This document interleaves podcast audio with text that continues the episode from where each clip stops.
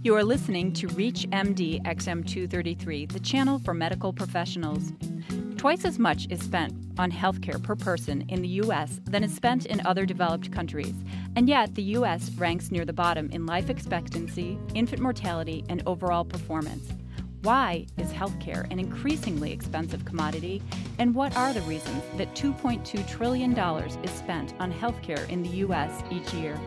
Welcome to the Clinicians Roundtable. I'm Dr. Kathleen Margolin, and joining me from Chicago is my guest, Dr. Charles Wheelan, lecturer in public policy at the Harris School of Public Policy at the University of Chicago, and author of the book Naked Economics Undressing the Dismal Science. Welcome, Dr. Wheelan. Good to be with you. Dr. Wheelan, according to your article entitled Top 10 Reasons for Soaring Healthcare Costs, healthcare is the single most intractable public policy problem the U.S. faces. What makes this such a difficult issue? Well, there's a couple things going on. One is that the substance is more complicated than any other issue I've ever been involved with. It's got more moving parts, it's got more players, it's got more information problems, meaning that basically it's just harder to assess what needs to be done without really expensive monitoring. So, for example, just to give you one tiny little snippet, if a physician is making a diagnosis and it's really expensive, we don't really know whether that's something that's necessary or not. And if you can't monitor that and a third party has to pay the bill, it gets very difficult to keep costs under control. You don't want to say no to expensive care that's going to do great things. On the other hand, you don't want to be greenlighting expensive care that is unnecessary or where there's an alternative that's cheaper. And I think what makes healthcare different than any other good in the economy or most other goods is the consumer has no incentive to monitor costs in most cases. Basically, if the physician says you should do something and it's expensive and you've got a third party payer, you're going to say yes, let's do it. So that's one little piece of the substance that's so difficult, and then you you marry that to the fact that the politics of it are so difficult. We have ideological differences in this country. The most basic one being whether you think healthcare is a right or a privilege. And so, if we don't agree on that, then we obviously aren't uh, going to agree on whether we ought to have universal health care or not. We have the baggage of the plan in the 1990s when the Clintons took on health care reform. Everybody saw that that was kind of a train wreck and so it, it's a tough one to touch, and yet costs go up, the uninsured population goes up, we perform poorly relative to other industrialized countries, so it needs to be tweaked or fixed or overhauled. But it's not easy. Given everything that you just said, is our current healthcare system sustainable, or will there eventually be a need to redesign the system due to the demands upon it? You know, it's probably a bit like Social Security or Medicare, which of course is part of the healthcare system, where basically when you project out 20 years, we're going to be spending more money than we have on the system. So did you know we're going to fix it? We're not going to get to that point. So no, it's not necessarily sustainable.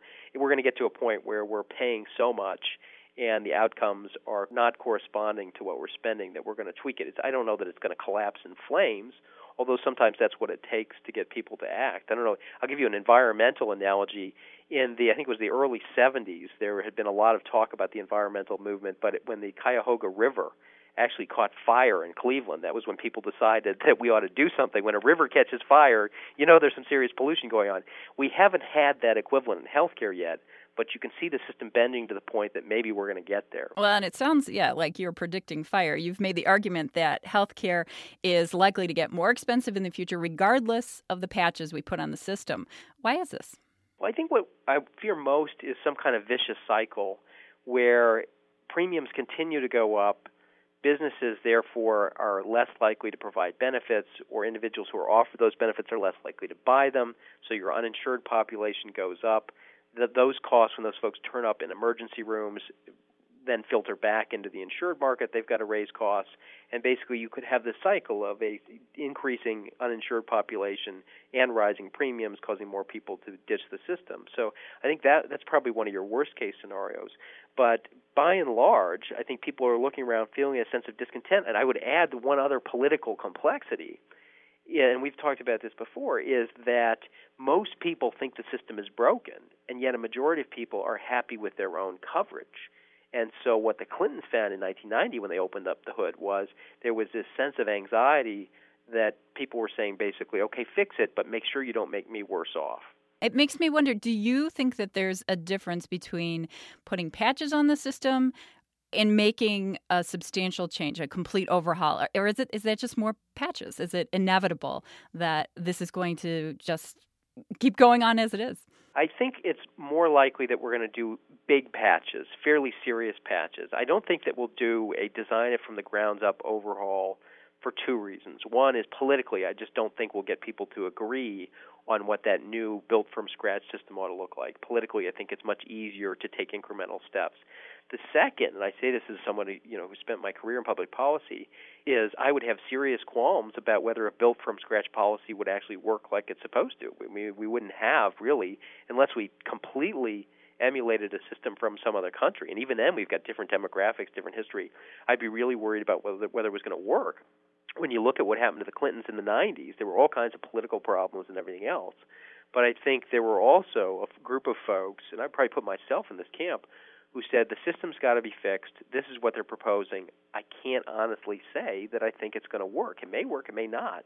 So I think there'd be the uncertainty, the substantive uncertainty that would surround any built from scratch program would concern those folks who work in the field of health policy. If you've just joined us, you're listening to Reach MD XM233, the channel for medical professionals. I'm Dr. Kathleen Margolin, and my guest is Dr. Charles Wheelan, lecturer in public policy at the Harris School of Public Policy at the University of Chicago and author of the book Naked Economics Undressing the Dismal Science. Dr. Wheelan, one factor that you cite as increasing the cost of health care is that no one shops for value. How does this impact the cost of health care? In any other aspect of the economy, consumers are the ones who monitor price. They're the ones who trade off what they're getting versus what they're paying. You know, when you walk into a television showroom and you look at the the very best TV, you say, okay, that's a great TV, but it costs five times as much as this other TV that's a decent TV, and I'd rather do something else with the money that would be the difference. Healthcare is different in two respects. One is that someone else pays the bill in most cases, if you're insured or you're under Medicare or something like that. So now let's imagine we had television insurance and you walked into the showroom and Blue Cross Blue Shield was going to get the bill for whatever TV you picked out. At that point, what is your incentive to say, well, gee, this one's five times as much and the picture's only marginally better, but the picture's marginally better, so I'm going to take the big one. And so that's difficult. If the consumer's not monitoring price, and certainly the salesperson isn't, then who is? And it's going to either take a Herculean effort on the part of Blue Cross Blue Shield to monitor the TV showroom, or you just get lots of expensive health care. The second fact, I think, is one that doesn't go away no matter how you fund it, which is basically people don't want cheaper health care if it means slightly worse outcomes. Or, you know, have you ever heard somebody say, you should go to my heart surgeon he's not quite as good as the people at that other hospital, but oh my goodness, he's a quarter the price. Well, maybe not with regard to the heart surgeon, but there is a new development that is introducing choice for consumers in healthcare walking clinics at retail stores. And so there instead of making an appointment and sitting in a waiting room people are opting to go to drugstores for flu shots vaccines and even minor injuries it's less expensive than an office visit and far less expensive than an emergency room visit how do you think that that might be opening up care options? I think that's actually a terrific and encouraging development. I think you're absolutely right. For stuff, you know, heart surgery is the extreme example, but for immunizations, for the common cold, for preventive care, that basically it's shopping around for price, having somebody who offers it relatively cheaply in a convenient way is really, really important. And I think you also hit on an important point, which is that a big chunk of the cost is your time cost. You know, do I want to take a half day off work? To go in and see an overcrowded physician or something like that. So I think this is actually a really encouraging trend in terms of delivering basic care.